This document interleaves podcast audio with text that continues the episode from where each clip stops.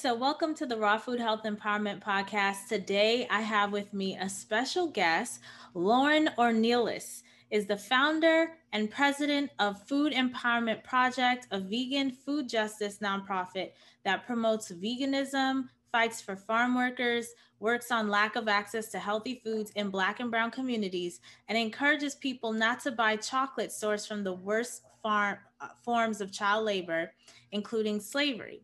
She has been active in the animal rights movement since 1987, having started the first high school animal rights group in San Antonio, Texas, and then Action for Animals, a group she launched in college and that is still active in Austin. Well, welcome, Lauren, to the Raw Food Health Empowerment Podcast.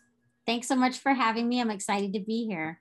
I'm excited to have you here. I mean, you really made an impression on me during one of Afro Vegan Society's events and talking about, you know, what's going on with farm workers and why you know vegans need to pay attention. I mean we're all we all eat regardless if you're vegan or not we all eat you know. Exactly. So paying attention to how our food is made where our food is made what's going on um, that's really important. So i really appreciate you and the work that you do over at the food empowerment project well, thank you. And thanks for the work that you do. And thanks for listening to these things and not getting defensive and wanting to learn more. And I think that that's what all of us who talk about veganism want people who consume animals to do. So I think it's good for us to always be a reflection of that. Yeah. Yeah. So what inspired you to go vegan? Well, I went vegetarian when I was young. Parents got divorced when I was four. And during that time, I mom had to like drop me off at places um, when she had to go to work. And so growing up in Texas, I would see the cows in the field and I would just imagine how horrible it would be to for them to be apart and it for to be my fault. And so I, you know, I wasn't able to stick with being vegetarian because we didn't have a lot of money and we had to eat what people gave us. So um, I wasn't able to stick with it. By the time I was 16, I was like, okay, I mean, I'm going to be vegetarian no matter what. And when I was 17, I um, started talking about um, growing up in Texas during what in ecology class, a teacher started showing a slideshow on uh, wildlife management, which was basically uh, hunting. It was basically, again, in Texas, showing why hunting was necessary. And so I was saying, there had to be another perspective to this because this just couldn't be right. Like we, it didn't make sense that we would have to kill the deer. And so in a rude way, um, they told me to talk to somebody who cares and then gave me an article about a local animal rights group. So um, that's when I learned about like uh, chicks having the tips of their beaks cut off for eggs. When I learned about everything. So in 88, I saw a talk given by one of my mentors, um, Don Barnes, who was a, an ex vivisector, grew up in Texas as well, hunted, ate animals, and how he had gone vegan. And I thought, I can do it then.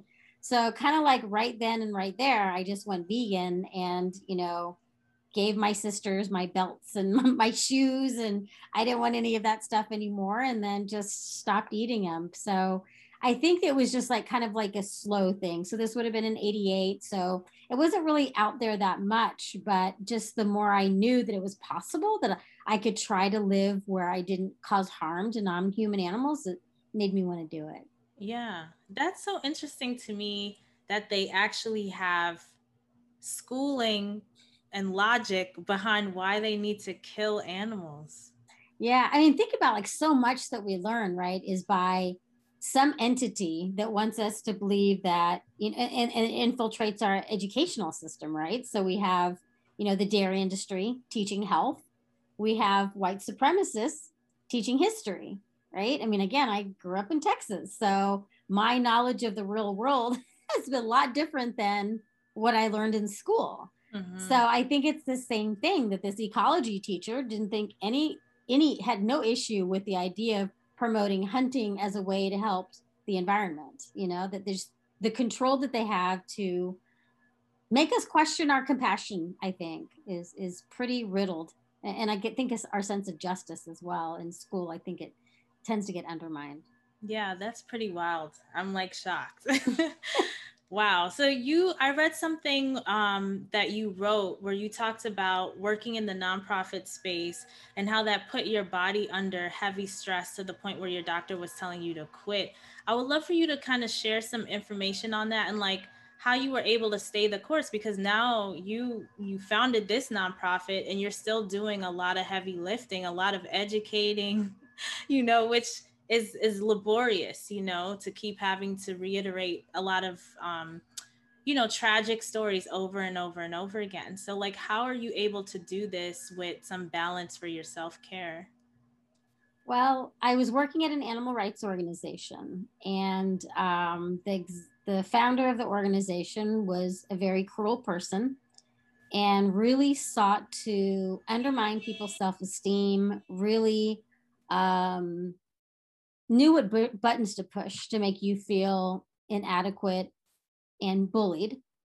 And eventually, um, I started having like really bad heart palpitations and went to the doctor to the where they connect me up with a um, heart monitor and with a diary for me to keep track of what was happening. And they were able to match up my diary with every time my palpitations got bad. And they were every time I was with the, the founder of the organization um, who is also the executive director. And um, yeah, their recommendation was you need to quit your job. You know, you if you want to be healthy, you can't stay here. And because of my, you know, that was an animal rights organization. Because of my desire to my dedication to my campaigns i was working on animal experimentation you know i was working trying to fight you know vivisection animal testing circuses you know all sorts of stuff that i just couldn't I couldn't imagine not doing that. And to add to that, too, is that I needed a job, right? I needed a job. I just moved out to California and I needed a job. Um, now, when I got into a similar, you know, eventually I left the organization. When I got into a similar situation with another animal rights group, um, I left that job in four, four months, right? So I stayed in that first job four years, but I learned the second time I'm not going to go through this again, right? So I don't feel like I'm the best person always to talk about self care because it's something I'm still learning to do, right? Like I'm still, it's still a struggle. I feel like I was raised with the 1980s perspective of the animal rights movement, which was sacrifice and give up everything for non human animals, which meant you work all the time. You know, you try to be a martyr for the because mm-hmm. And what I love is being around people who aren't like me mm-hmm. and actually learning the they have interests like they like art or they like making jewelry or something like that and i got involved in animal rights when i was 17 yeah. and now i'm 51 so i had i had no ability to grow any outside interest except for my political outside interest which i love i love my i love politics mm-hmm. um, so i always feel like my job now is really just to make sure that other people don't go down that path um, and to really encourage those types of outside interests that they have. For self care, for me, like I said, I mean, I believe in need therapy. you know, I mean, therapy yeah. is very important. Um, and I know that I love this new generation again for being like, hey, that's nothing to be ashamed of. And I really commend uh, them and you all for creating that type of atmosphere that I don't feel bad saying that, you know, because mm-hmm. there's such a stigma about needing those types of things that is is lifting away slowly. Now, would my family be thrilled? I don't know, but you know that I'm open about it so publicly. But you know, I think it's important. I think also having people around you who support you, you know, who generally literally want you to succeed. Yeah. Um, we we are in a very competitive movement, unfortunately, and we don't always see that. Um, but I know I feel better when I'm generally excited for young um, black and brown women who are getting there in this this vegan realm because it's really inspiring. Um, and i think that yeah self-care is so hard for me. It's still literally something that i'm learning and i'm thankful to my younger colleagues that i work with who um, are exemplifying that. But i think i have a great partner. He's very supportive and you know helps me out. Um, but I think that having outside interest is something that is really important that people should have. Taking that time to rest I know that that Nap Ministry organization or Instagram is very good about that, and I'm trying to learn that it's it's a revolutionary act. And I am anti-capitalist, but somehow I'm this is still instilled in me about working all the time. So it's a struggle, but I I hope that anybody who's like me out there um, knows that we got to just keep trying. I love the points that you made about having outside interests. That's super important. And Nap Ministry, love them because they're like fearlessly we are taking naps. And you know what? The woman um, Arianna Huffington of Huffington Post. She wrote a whole book about how dangerous lack of sleep has become this hustle, hustle, hustle, and go, go, go.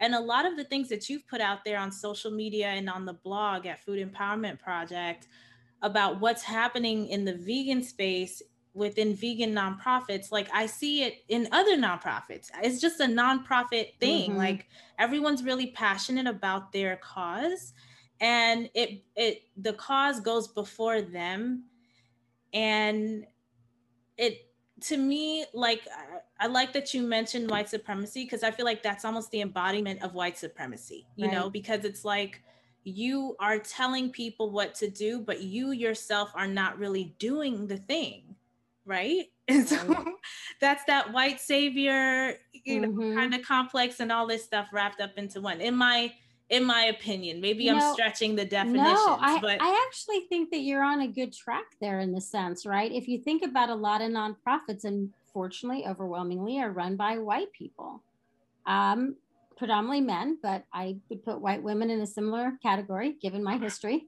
Mm-hmm. Um, I would say that, and so for you to sacrifice everything it is about yourself is okay by them, right? Like if we're always constantly giving, and I think that that's where we get taken advantage of, right? Is because we care, because we want to make the world a better place, because we want less harm to come to human and non human animals. Somehow it's okay that we ourselves exploited because they can always say they have it worse.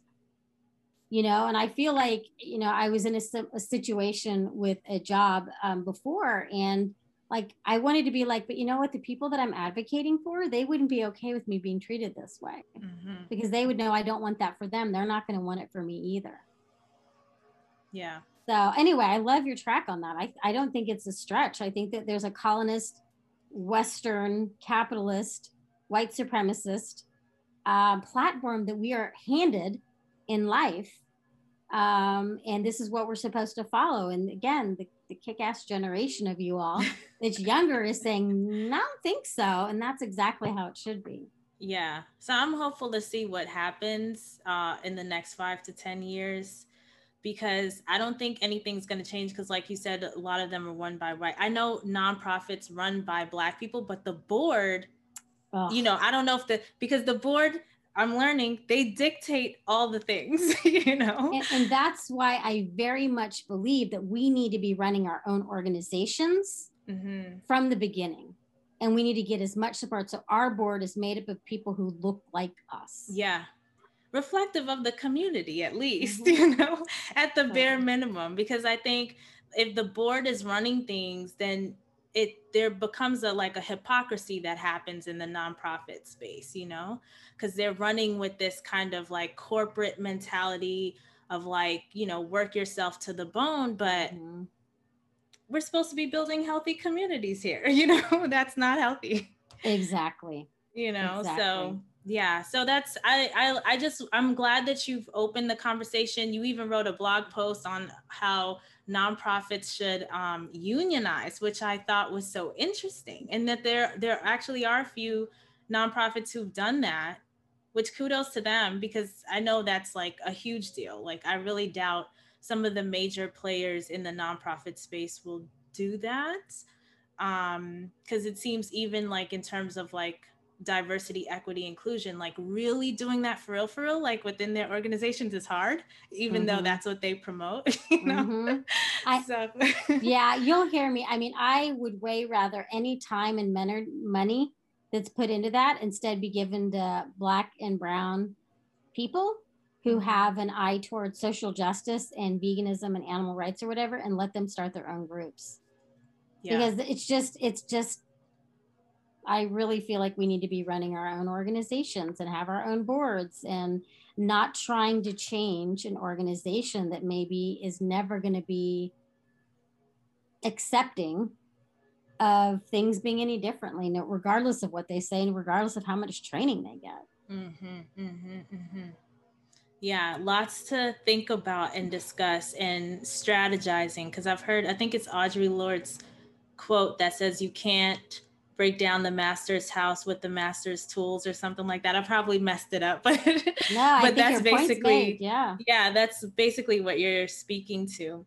So, um right now, all the things that you're working on within the food empowerment project is to support farm workers, right? And with a focus on our food system. So, what do you think people need to know right now about our food system? Like, what are we not getting that we should get? Well, I think that we probably should remember that our food system was never made to benefit Black and Brown people. It was made to benefit off of our backs, off of our suffering. Um, and so the current system that exists is probably going to always look that way. So a new system needs to be created that is made so that um, we are self reliant and any system that comes about looks to benefit us and our communities, not corporations. So for us, that looks like growing your own food. It looks like um, worker owned cooperatives.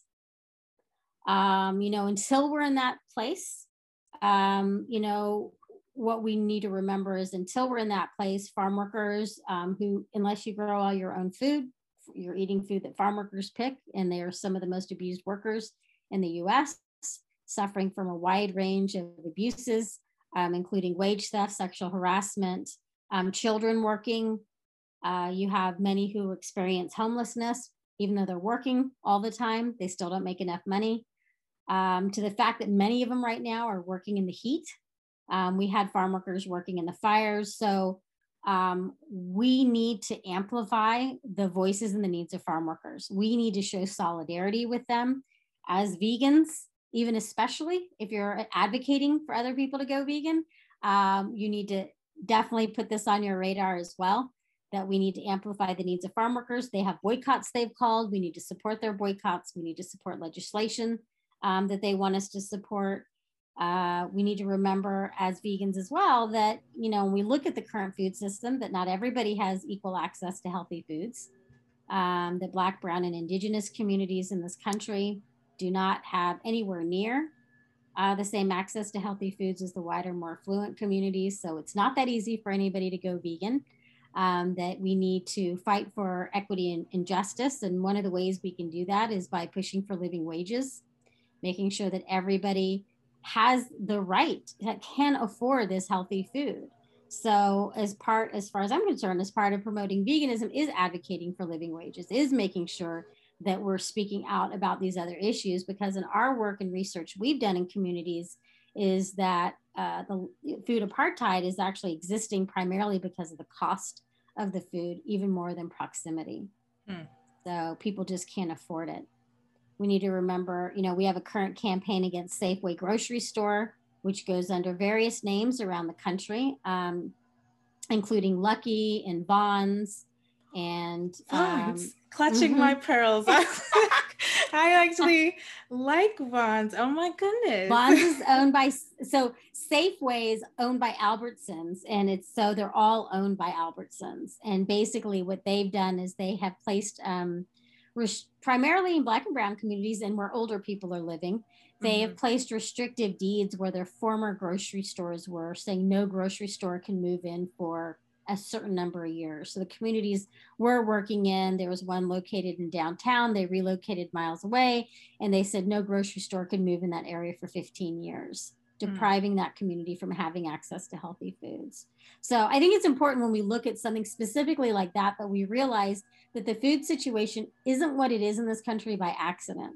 These are deliberate attempts to harm the health of communities. Mm. And that we, you know, by being vegan and all this, we make our individual choices, but we need to help change the system by using our collective voices to demand change to policymakers, to corporations, and also empowering our own communities. So, thank you so much for sharing all of that because I know most people don't know like the thing about the grocery stores creating these restrictive deeds about I literally just found out about that within the last 7 days. Um there's so much we don't know.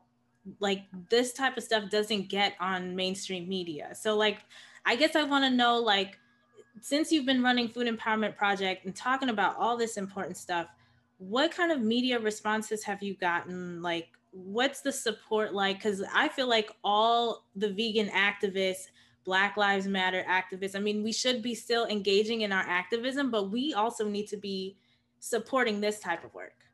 Like we need to be doing this. This is a health equity issue yeah definitely i mean i think that the media is fickle um, they are, you know, sometimes we'll get exposure on like what Safeway is doing, but a lot of times they're seen as advertisers, right? So you don't want to go after your advertisers. So we haven't got much. I think Marketplace or one of the NPR stations did something on it, but no mainstream media, no matter how much we try to talk about it, really covers it. Now, Vallejo, California, the community we worked in, it made front page of their paper because they've been talking about what Safeway did to their community for a long time now.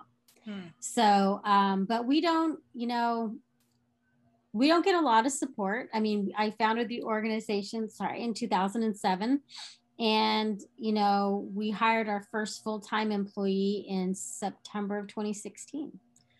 Um, you know, there's organizations that are far smaller than uh, younger than us, but are much larger. And I, and that's pretty easy, right? Because we're talking about human and non human animals. Mm-hmm. And that just doesn't get the same type of um, reaction than just talking about one of the issues because you'll have vegans who don't want their money to go to human rights issues and you may have people who support farm worker justice but aren't vegan so i always like that our supporters are like a very special group of people who understand how this is all connected and super important so yeah. thank you for that um, but you know i mean i think it's a matter of just trying to get the word out as much as we possibly can um, through people who support our work you know, like on social media or sharing pages on our website, sharing our petitions and things like that. So those, so like if you were to have your top three asks from the folks listening, because I already know some people that I'm thinking of that want to support all of the work that you're doing. Like, what would the oh, top Thank three you. asks? Of course, donations, right? Donations, and we'll have a link obviously. in the in the show notes so people know where to go so they can donate to your work. What what other Thank two you. top two asks would you have? Um, I would say, you know, use our chocolate list. Trying to buy chocolate isn't sourced from where slavery and child labor is the most prevalent. That's another issue that doesn't, it's getting more exposure than it used to, but I feel like the more vegans talk about it and care about it, the more we're going to get some of the vegan companies to be consistent and not look at just because it's vegan. You know, we say just because it's vegan doesn't mean it's cruelty free, that we can try to get some consistency within our own movements mm-hmm. um, to talk about these issues. And I think that, you know, my third ask, what would my third ask be?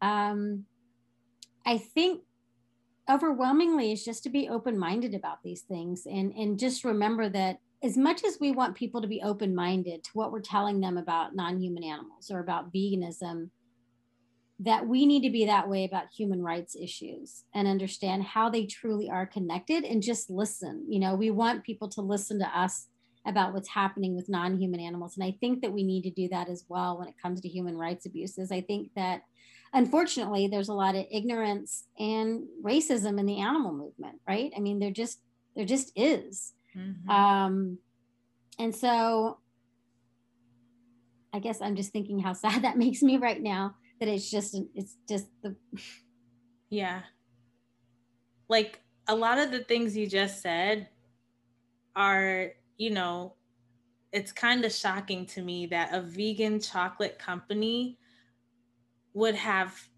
child labor like you know like like i just would expect you to be a conscious company all around you know? So now I'm recognizing even my own ignorance because I know like I talk a lot on the show about how people assume a food is safe just because it's in the grocery store. But that's like myself now I'm seeing in myself I assume because the company's vegan that they're paying their employees right, that they're treating them right, that they're sourcing appropriately. And apparently that's not the case. I really appreciate you guys for being a watchdog because I think oh. we do need to hold people accountable. You know, um, that's so important. Like I'm all for conscious capitalism. The, the thing is, I think that just people we don't have like the time all the to do all the research and that's why we try to make it easier for people like there's a company that you like that isn't on our chocolate list, send us their name and we'll contact them. You know, like we want people to eat their ethics. We know many people mm-hmm. want to eat their ethics. They want to eat their values and what it is that they believe in. They don't always have that luxury of time. So we try to create that, um, those resources for people. But I think that um, there's more out there. There's more to do. And we don't want, you know, people to feel completely overwhelmed, right? Like that's the most thing I hear is like, I'm making vegan dis- veganism difficult for people because I bring up things like chocolate. And I'm like, well, to me, it's about consistency. It's about my values of not wanting to cause harm to either one. Mm-hmm. But I, I hear what they're saying, but I don't think that um, we should feel so overwhelmed by it. We should be excited to be able to have opportunities to where we can create change because there's so many horrible things in the world that we can't do anything about. But when it comes to our food, we actually have the ability several times a day, if you have that privilege to eat several times a day, um, to make decisions, to take a look at where your food is coming from and make sure you're not supporting things that you don't believe in. Yeah. Yeah. And you guys are also running a school supply drive. So you want to tell yeah. me about that and like yes. when it's happening? Yes, I wasn't sure if um, this was when this was going to air, but yeah, we're currently doing a school supply drive for the children of farm workers, and we started doing this because I went on a reality tour of where farm workers um, lived and where they worked, and we were asked to bring things for the kids, and we brought school supplies. And this 13 year old boy ran to this packet of pencils and was so excited about pencils, and I thought, these kids are eager for their education, they're eager to succeed, and so we started doing the school supply drive to, you know, help their parents. One less thing that we can, you know, we can do. I see it, you know, not as an act of charity, but as a way to give back to people who are being treated wrong, yeah. who aren't being, you know, the systems are treating them unfairly. And I can't, that's a slow process, but what could we do right now? And that's help their children succeed because that's who the vast majority are doing things for is for their children to have a better life. So mm-hmm. um, we actually didn't meet our goal for the school supply drive. So we're actually extending it until um, July 19th. Okay. Um, we're trying to collect, um, I think we still have like 550 backpacks we need. So we're asking people to either send in a donation or send in brand new backpacks. And we do have some criteria on our website for those backpacks. Um, but basically, we have kids, we fill them with school supplies and then we take them to the communities. This year, we're also doing water bottles because of COVID, a lot of the water fountains aren't working um, because of the, the spread of COVID. So we're actually going to be, our hope is to include water bottles for the kids this year. And we've been doing this every year for several years now. And um, we have some amazing videos and photos of the excited children as they get their school supplies um, on our website. I can't wait to see that. You should. I love shopping for school supplies. So I can't. Right? I'm an office supply addict. So yeah. Yes. I was like, I would so work at Staples. Like I just love being in the space, you know? totally. I know. And it's fun because you get to pick out cute little backpacks and everything. Yeah. It's, it's so much fun that's so cool. So yeah, I'll make sure this definitely goes out before then so everyone Thank gets you. an opportunity to contribute. And Thank where can folks connect with you and your organization online? You can just shout it out and of course we'll have the links on the show notes. Sure. We have foodispower.org, which is our main website, which has a ton of information on it, and that's in English and in Spanish. We also have veganmexicanfood.com, which is in English and in Spanish, veganfilipinofood.com, which is in English and Tagalog, and veganlaofood.com, which is in English and will soon be in Lao. And we're also on social media on Facebook, Instagram, and Twitter. And then you can always just email. Um, if you have more questions or you want information or anything we can help you with.